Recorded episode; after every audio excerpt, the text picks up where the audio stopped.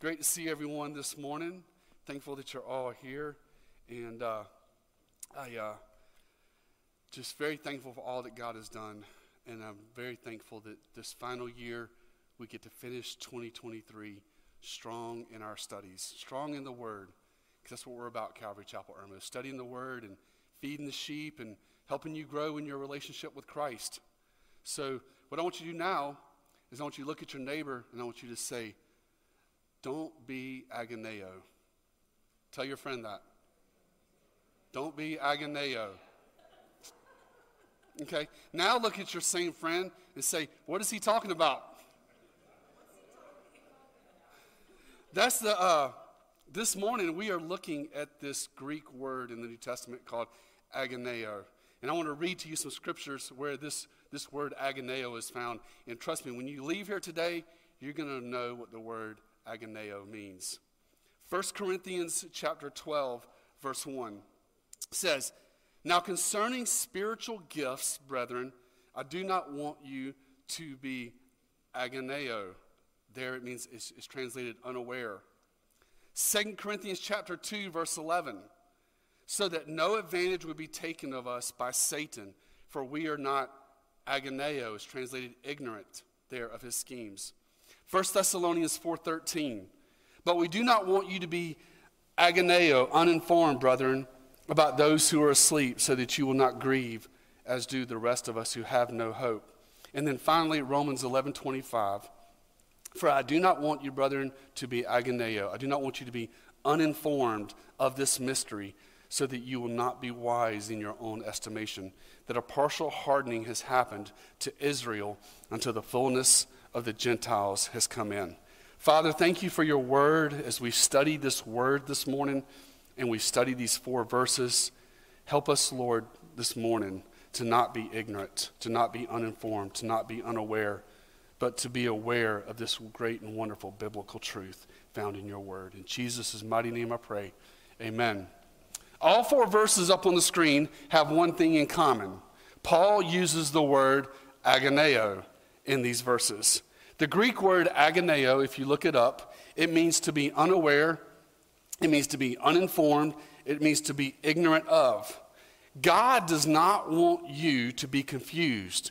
He wants you to know these solid biblical foundational truths that each verse is talking about here in this passage where it says, Do not be uninformed, do not be ignorant.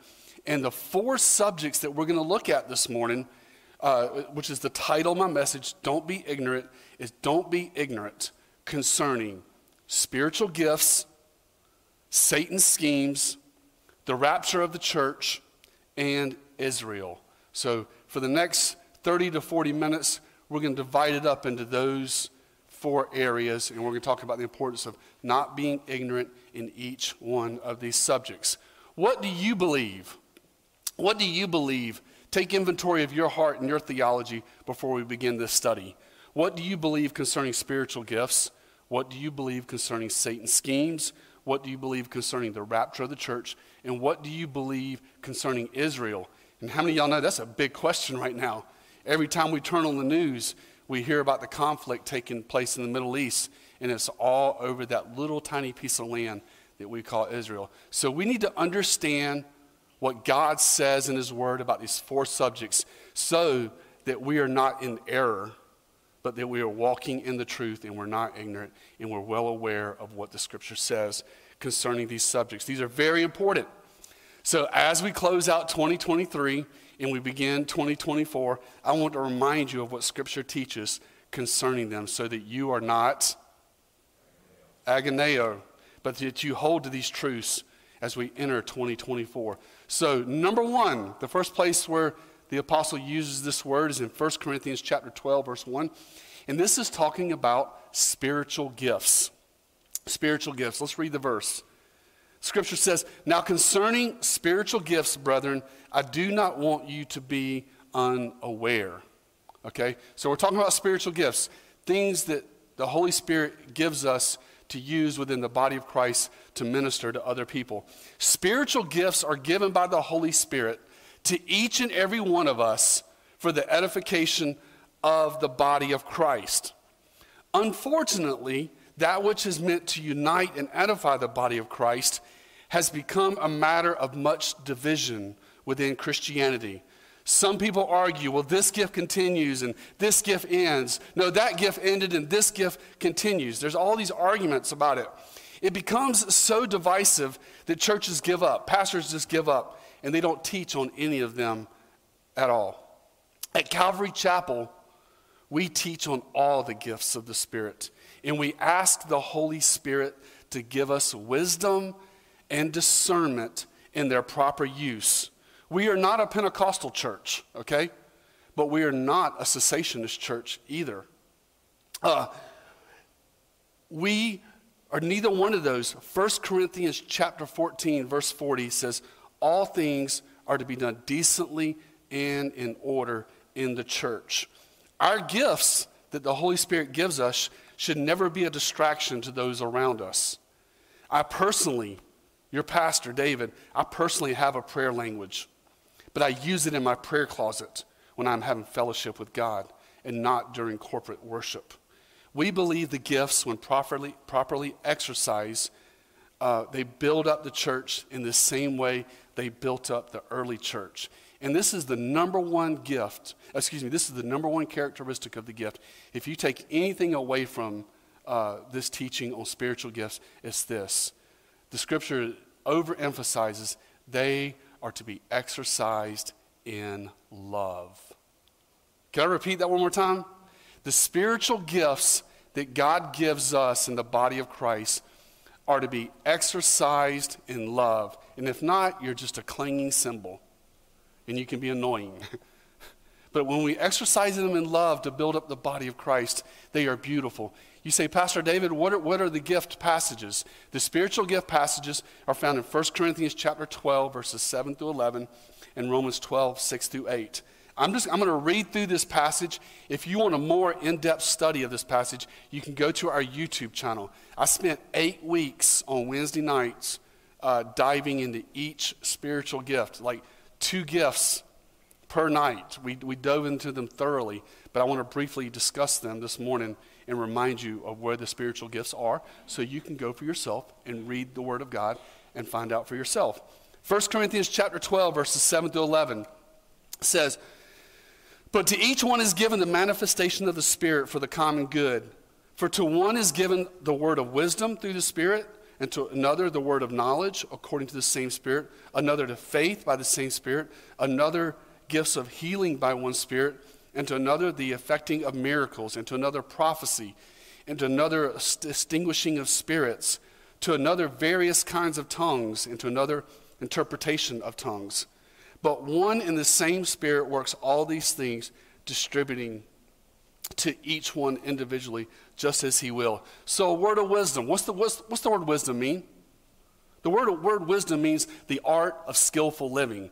The Holy Spirit gives this gift and speaks through someone, giving them a word of wisdom when He gives them a, an, insight, a practical manner to, to get something accomplished. It's like when a bunch of brothers or sisters are gathering and what do we do? What do we do about this situation? How do we figure out? And then all of a sudden somebody just says, hey, why don't we try this? And everybody goes like, wow, that was good. Where'd you get that from? That's a word of wisdom. That's a word of wisdom where God, by the Holy Spirit, gives the body of Christ a word of wisdom. Word of knowledge. Word of knowledge is when someone supernaturally, without external information given to them, God reveals to them by the Holy Spirit something pertaining to someone's life. That is a word of knowledge. That is a gift that the Holy Spirit uses. Then we have faith, where God gives somebody the supernatural ability to have faith for supernatural things. Healing, miracle, prophecy.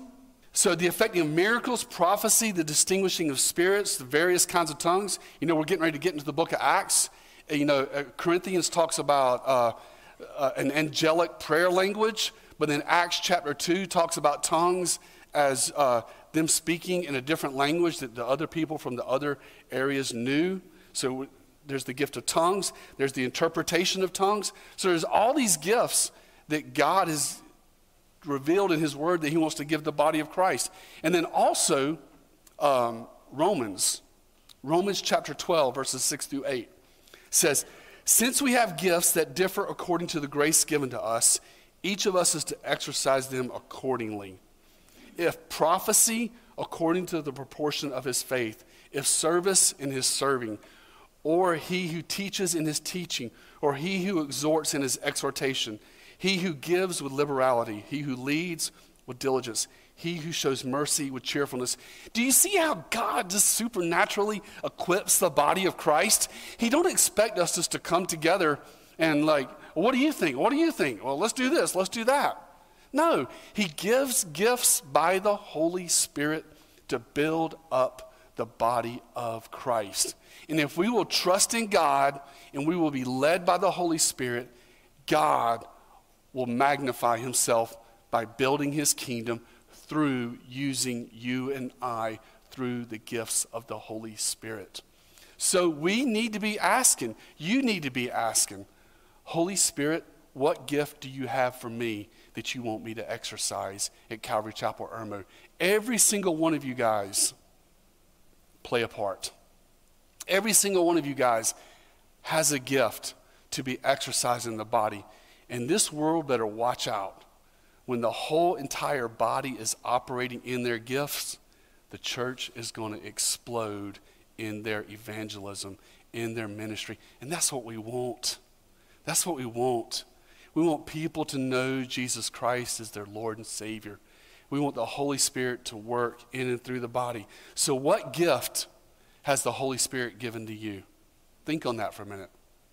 What divine gift, if you have, tr- if you have believed and put your trust in Jesus Christ, you've been born again, what is your gift to the body? Paul is saying through 1 Corinthians 12, chapter 12, verse 1 Now concerning spiritual gifts, brethren, we do not want you to be unaware.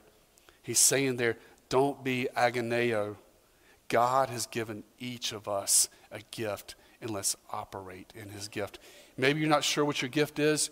You know, first off, read the word, spend time in prayer, ask the Holy Spirit to show you the gift. A couple additional tips ask your brothers and sisters in Christ, hey, what gift do you see me operating in? What gift do I see? A lot of times our closest friends will see the gift before we even see it. So those are good. Uh, ask your pastor, ask your spiritual leaders, and help lead them, help, help let them lead you and guide you, being led by the Spirit at all times to discover what your gift is. And let's use our gift in 2024. Amen? Okay, so the first one, don't be ignorant. 1 Corinthians 12 1 is spiritual gifts.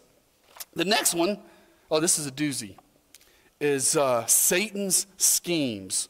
That's found in 2 Corinthians chapter 2, verse 11, where he uses the word agoneo. 2 Corinthians 2.11 says, so that no advantage would be taken of us by Satan, for we are not ignorant, agoneo, of his schemes. Boy, mm, this one right here, so many people ignore to their own pitfall. You ignore this scheme, you ignore this truth, you will fall. You will be blindsided. Friend, you and I have an enemy. You and I have an enemy, and his name is Satan, and his dominion demons in the spirit realm. And they want to take you out. They want to rob you of your faith. They want to knock you off the horse of serving Jesus. They will do everything they can in their power to deceive you and pull you away from pure devotion to Christ. The world around us, they laugh and they scoff at this, but it's to their own demise and their own downfall. He wants to pull you away from Jesus Christ, and He wants to destroy your life through sin, immorality, deception, religion, atheism, philosophy. Shake it off. Run from it.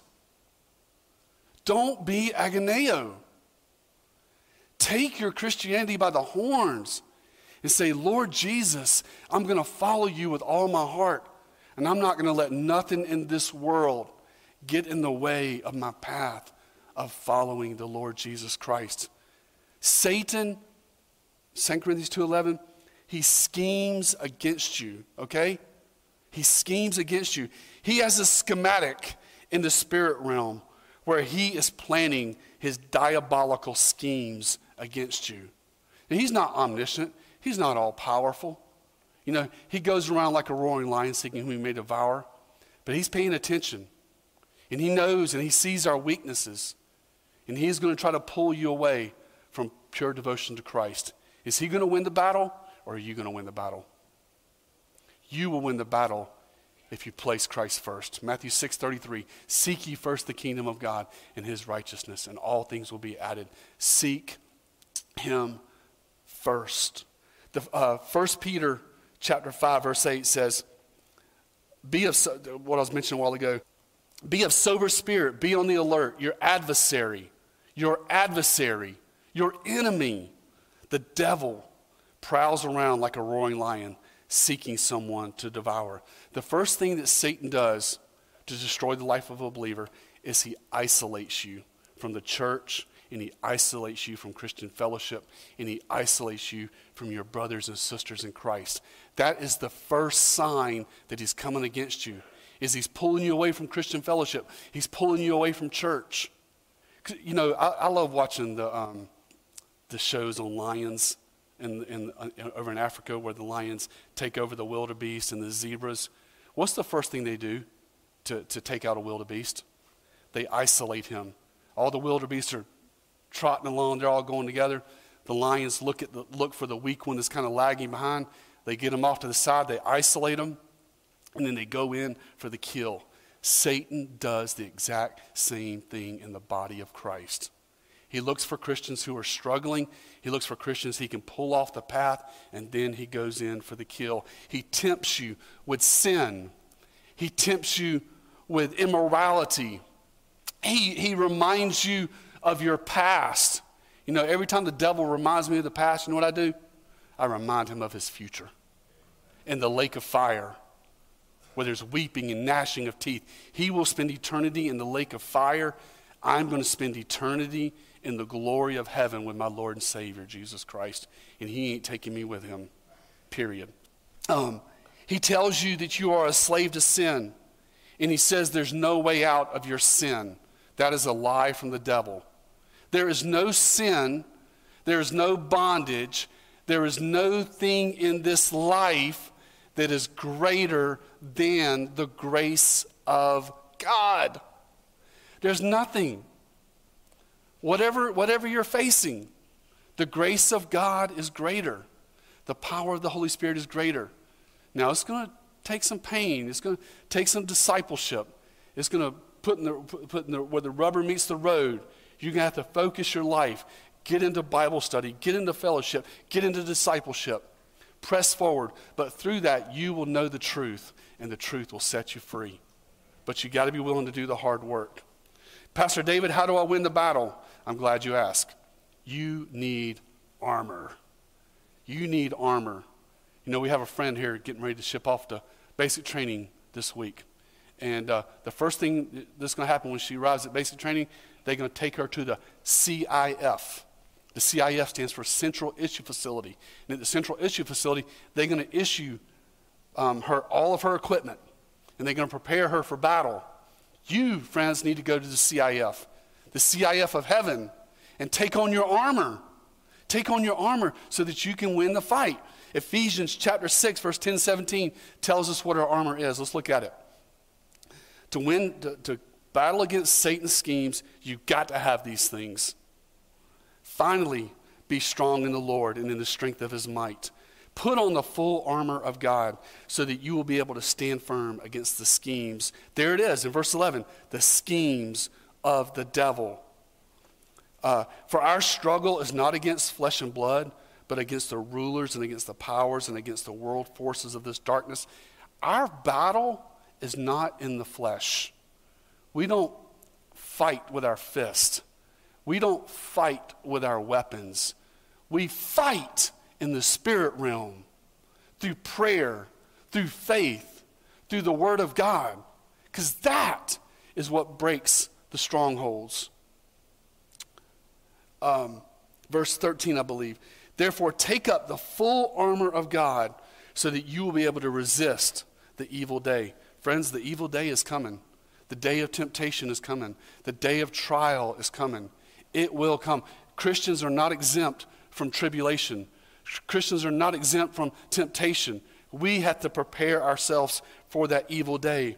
And it says, having done everything to stand firm, stand firm, having girded your loins with truth. So the first thing he says there is gird your loins with truth. What did Jesus say in John 14, 6? I am the truth. I am the way, the truth, the life. Jesus said in John 17, uh, sanctify them by the truth. Your word is truth. We need truth to win the battle. And a relationship with Jesus Christ is the truth, and believing and trusting in his word is the truth. Having put on the breastplate of righteousness. What does a breastplate do? A breastplate in, in, in battle uh, guards our heart. What we need to do, friends and family, is wrap our hearts and wrap our souls in the righteousness of Jesus. Now, it is a free gift. It's not of works, it's given to us at salvation. But we need to realize that. We need to understand that. And we need to say, Lord Jesus, my heart is yours.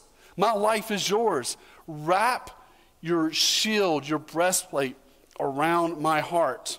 Shod your feet with the preparation of the gospel of peace. Talking about feet, we take the gospel everywhere we go. We share the gospel everywhere we go. It's the gospel of peace, the word says. Uh, the gospel of peace, meaning it brings peace. It brings us peace with God. It brings the sinner peace with God. A person comes into this world, they are an enemy of God by their wicked works and their evil and their sin. But when you repent and put your trust in Jesus Christ, that barrier is brought down and you have peace with God. You're no longer at war with God, but you're living in a right relationship with Him. That peace also could be talking about peace of mind. We have perfect peace in our relationship with Christ. He brings peace to our minds and peace to our hearts. In addition, taking up the shield of faith. What is faith? Faith is the substance of things hoped for, the evidence of things not seen. We say, Lord Jesus, Lord God Almighty, I don't see you with my physical eyes, but I believe you exist. And not only do I believe that you exist, but I trust you with all my heart. This is how you win the battle. This is how we're not ignorant. Uh, and then verse 17, oh, he says, the shield of faith, which will be able to extinguish all the flaming arrows of the evil one. Again, in the spirit realm, Satan and his demons, he's throwing his arrows at you. He's going to throw more arrows at you in 2024. How you win the battle? Lift up the shield of faith. Say, God, I trust in you. I believe you. I trust you. And I'm going to fight. Verse 17 take up the helmet of salvation. The helmet of salvation, you, know, you think about a helmet the, he put, a, a, soldier puts on his head the helmet of salvation. What does a helmet do in, in battle? What does a helmet do uh, in war? It protects the brain. What's inside the brain? The mind. We need to guard our hearts and our minds in Christ Jesus. And how do we guard our minds? Look at the rest of the verse. Take up the helmet of salvation and the sword of the Spirit, which is the Word of God. This book is the sword of the Spirit. The Holy Spirit uses our study of the Word, uses the proclamation of the Word, uses the truth of the Word to cut into our lives and transform us and change us by the sword of the Spirit. And we got to fill this noggin. We got to fill this noggin with the Word of God. Some people say, man, you Christians, y'all are just all brainwashed. To that, I agree. We are brainwashed. We're washing our brains with the Word of God so that we can guard our minds with God's Word. That's how you fight against Satan's schemes. Let's look at the next one. So, the, the first one Spiritual gifts, don't be ignorant. Secondly, don't be uh, ignorant of Satan's schemes. Number three is don't be ignorant of the rapture. And that text is 1 Thessalonians chapter 4. 1 Thessalonians chapter 4, verse 13 and 14 says, But I do not want you to be There it is, agoneo. He translates it uh, uninformed, brethren, about those who are asleep, so that you will not grieve as do the rest who have no hope. For if we believe that Jesus died and rose again, even so, God will bring with him those who have fallen asleep in Jesus. Friends and family, we are living in a fast paced world. I mean, we're going to snap our fingers and 2024 is going to be over. Everything is just happening at lightning speed. It's almost as if times it's just getting crazy. It's getting hard to manage everything. But life is happening very quick. Things are happening very quick. Uh, a lot of things are happening as we go from day to day. But, listen to me clearly. One, in one day, in one hour, in one moment, Jesus will return. Jesus will return. For the believer, it will be glorious. We will be shouting and we will be dancing and we will be praising the Lord. It's going to be a glorious, beautiful day when He splits that eastern sky and we see the Shekinah glory of God and the Lord Jesus Christ coming back. But for the unbeliever, it will be a paralyzing day, a day filled with fear as they witness Bible prophecy being fulfilled. We call this the rapture of the church. And I want to show you where we get that word rapture from. Let's continue, verse 15. Verse 15 says, For this we say to you by the word of the Lord, that we who are alive and remain until the coming of the Lord will not precede those who have fallen asleep. For the Lord himself will descend from heaven with a shout with the voice of the archangel and with the trumpet of God, and the dead in Christ will rise first. Verse 17 Then we who are alive and remain will be caught up together with them in the clouds to meet the Lord in the air. And so shall we always be with the Lord. In verse 7, look at verse 17. In verse 17, the scripture uses the word caught up. In the Latin Vulgate translation of the New Testament, this word caught up, our English word, the, the, the, the, um, the Latin word is raptura, from which we get the word rapture. So the word rapture is not in the Bible, but neither is the word Trinity, and we believe in the Trinity. The word Bible is not in the Bible, but we believe the Bible. This word is just a, a, a, word that we use to describe the biblical truth of verse 17. So if you don't want to call it the rapture, call it the caught up. That's what he's talking about here. This, this caught up, this, this Christ returning for his body. 1 Thessalonians chapter 4, verse 13 through 17 is the, is the foundation for this truth. It is the fulfillment of John chapter 14. John chapter 14 where Jesus told his disciples, and he tells us through the word on the evening before his crucifixion, he said, Do not let your hearts be troubled. You believe in God, believe also in me. In my Father's house are many rooms. If it were not so, I would have told you, for I go to prepare a place. And if I go and prepare a place, I will come again. This is the, the rapture of the church, the return of Christ. How should we live? Application. How should we live in light of knowing that the rapture will come?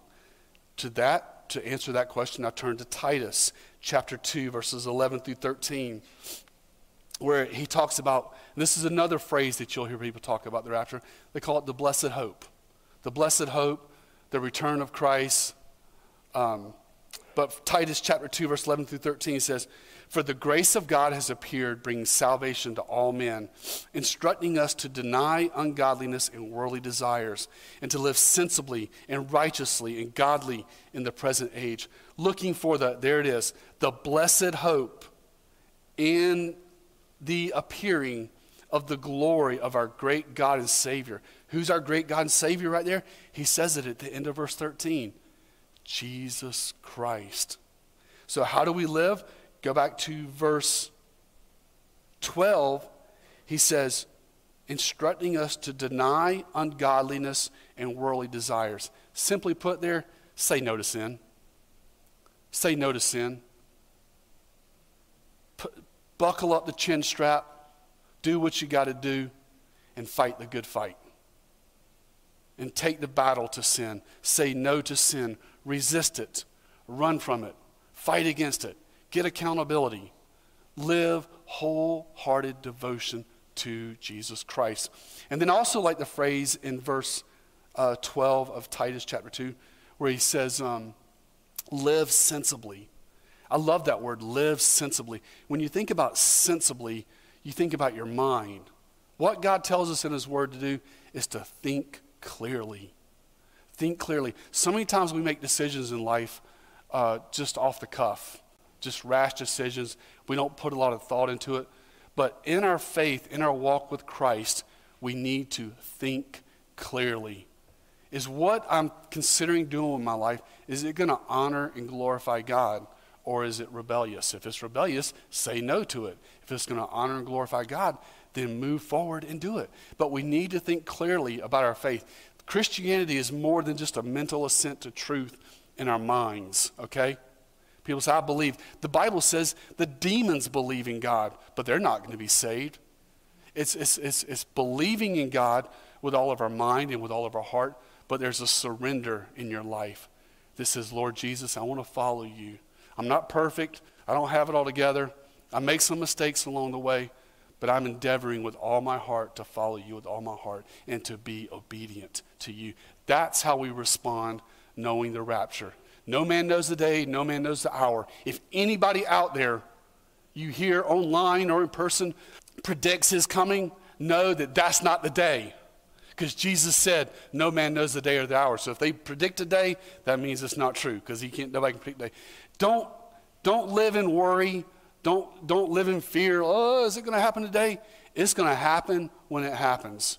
And we just need to be about the Father's business in this world, serving Him and loving Him with all of our heart. Again, back to 1 Thessalonians 4.13, we do not want you to be uninformed, brethren. The rapture will take place. Number four, the fourth place that uh, agoneo is used in the New Testament is found in Romans 11.25. And boy, if this ain't a hot subject, I don't know what else is. This is Israel. This is concerning the people of Israel. Is God finished with Israel? And to answer that question, we look to Romans chapter 11, verse 25. You look at the verse for yourself and see what it says. Romans 11, 25 says, For I do not want you, brethren, to be uninformed of this mystery, so that you will not be wise in your own estimation, that a partial hardening has happened to Israel until the fullness of the Gentiles has come in. Now, within the body of Christ, there's really two camps there's replacement theology, and then there's classic theology. Uh, replacement theology believes that the church, the body of Christ, has replaced the nation of Israel, and there is no future for the nation of Israel. Classic theology, which I call biblical theology, says no, God has a place for the nation of Israel. So, is God done with the Jewish people? Is God done with the nation of Israel? Go back, let the word of God speak. Romans 11 25. I do not want you to be, he says, that you will not be wise in your own estimation, that a partial hardening has happened to Israel until, that, that key word there is until the fullness of the Gentiles has come in. So once the fullness of the Gentiles has come in, God is going to turn his attention back to the nation of Israel. The Apostle Paul dedicates three entire chapters to this subject Romans chapter 9, Romans chapter 10, and Romans chapter 11. So, to answer the question, is God finished with Israel? It is a resounding no. God is not done with the nation of Israel. Look at, read it for yourself. Romans 11, 25. No, they are on the shelf for their rejection of Jesus. But once, Romans 11 25, once the fullness of the Gentiles has come in, that is, once the church age is complete, God will turn his attention back to Israel. We believe we are currently living in the church age. The church age will come to an end with the rapture of the church and the appearing of the Antichrist. Then God will turn his attention back to Israel in what we know as the Great Tribulation or the book of Revelation. Revelation chapter 4, verse 1 through Revelation chapter 19. All that chaos as God's pouring out his wrath on the nation, oh, on the world, this rejected Christ, but at the same time, You go read it for yourself. Uh, there's a revival taking place in Israel. 144,000 Jews are going to evangelize the world as he turns his attention back to them. So God is not finished with Israel. One day he will turn his attention back to them. God will revive Israel. And as I said a while ago, there'll be 144,000 Jewish evangelists bringing the gospel to a world in a dark world filled with chaos. I told you I wasn't giving you a softball for the final Sunday. There's a lot here. And if your brain is swimming, welcome to the club. My brain was swimming too as I was studying all this this week. So here's the thing why do all the Christians love Israel today? How should you and I feel about the nation of Israel? Your opinion is your opinion. My opinion is my opinion. Let's see what the Bible says. Turn to Romans chapter 9. Romans chapter 9. The Apostle Paul is in deep grief, he's in deep anguish. This is very important, and we need to go over it thoroughly. Romans chapter 9, verse 1, the Apostle Paul says, I am telling the truth in Christ. I am not lying. My conscience testifies with me in the Holy Spirit that I have great sorrow and unceasing, unceasing grief in my heart. Here in verses 1 and 2, Paul is revealing um, his heart for the nation of Israel. Paul loved the Jewish people. Paul loved Israel, and he is crushed by their rejection. And his passion was that they know Jesus Christ and not reject him. So he's, he's heartbroken. He's crushed that they've rejected Messiah. It, it's, it's, it's crushing him. And look at verse 3. He says in, that, in Romans 9, For I could wish that I myself were accursed. The Greek word there is anathema. In other words, he's saying, I wish I was damned, separate, separated from Christ for the sake of my brethren, my kinsmen, according to the flesh. Wow. Paul says he wish that he would be sent to hell for the nation of Israel to come to Christ. I don't know if I could pray that. I don't, I don't know if I can go there. But that reveals his love for his people. You know, we could apply that today to the world. Do we have a deep, abiding love for the world around us? Are we crushed at their rejection of Christ? My prayer and hope is that the Holy Spirit fills us with a passion for the lost, a passion for the world around us. In the same way the Apostle Paul loved Israel, let us love this world. Verse 4, let's, let's, let's, let's establish why the Jewish people are so important. Look at verse 4. Who are the Israelites? To whom belongs the adoption as sons, and the glory, and the covenants, and the giving of the law, and the temple service, and the promise? So he, here he's showing us what makes Israel special. Without Israel, there is no faith. Without Israel, there is no Bible. Without Israel, there is no promise. They, they are the, they, they, God used the Jewish people, the nation of Israel, to bring Jesus into the world, which he's going to allude to in the next verse. Uh, but God elected these people, chose these people to bring them into the promised land, to establish Israel, to be that beacon of hope, to be that beacon of light to the world, to bring Jesus, Messiah, into the world. He did not bring Jesus, Messiah, into the world through the Americans or through the Germans or through any other country. He chose the Jewish nation of Israel. And look at verse 5. I think Paul, I think the Apostle Paul is just shaking. He's just shaken and overwhelmed in emotions as he is penning verse 5 to the church at Rome. verse 5, he says, Whose are the fathers? From whom is the Christ according to the flesh, who is over all? God blessed forever. The greatest reason, friends and family, that we love Israel and we support the Jewish people is because of that verse right there. God chose them to bring Jesus into the world. Jesus was Jewish. He was the son of a Jewish carpenter. He came to Israel, and that should cause us to support them and love them. Every Christian should love Israel, be thankful for Israel, and fervently pray for Israel. How many of you guys ever heard of Corrie ten Boom? Corrie ten Boom, amazing, amazing godly woman. Corrie ten Boom said this, and I quote, You can't love God without loving the Jewish people. You can't love God without loving the Jewish people. Now, they need to repent.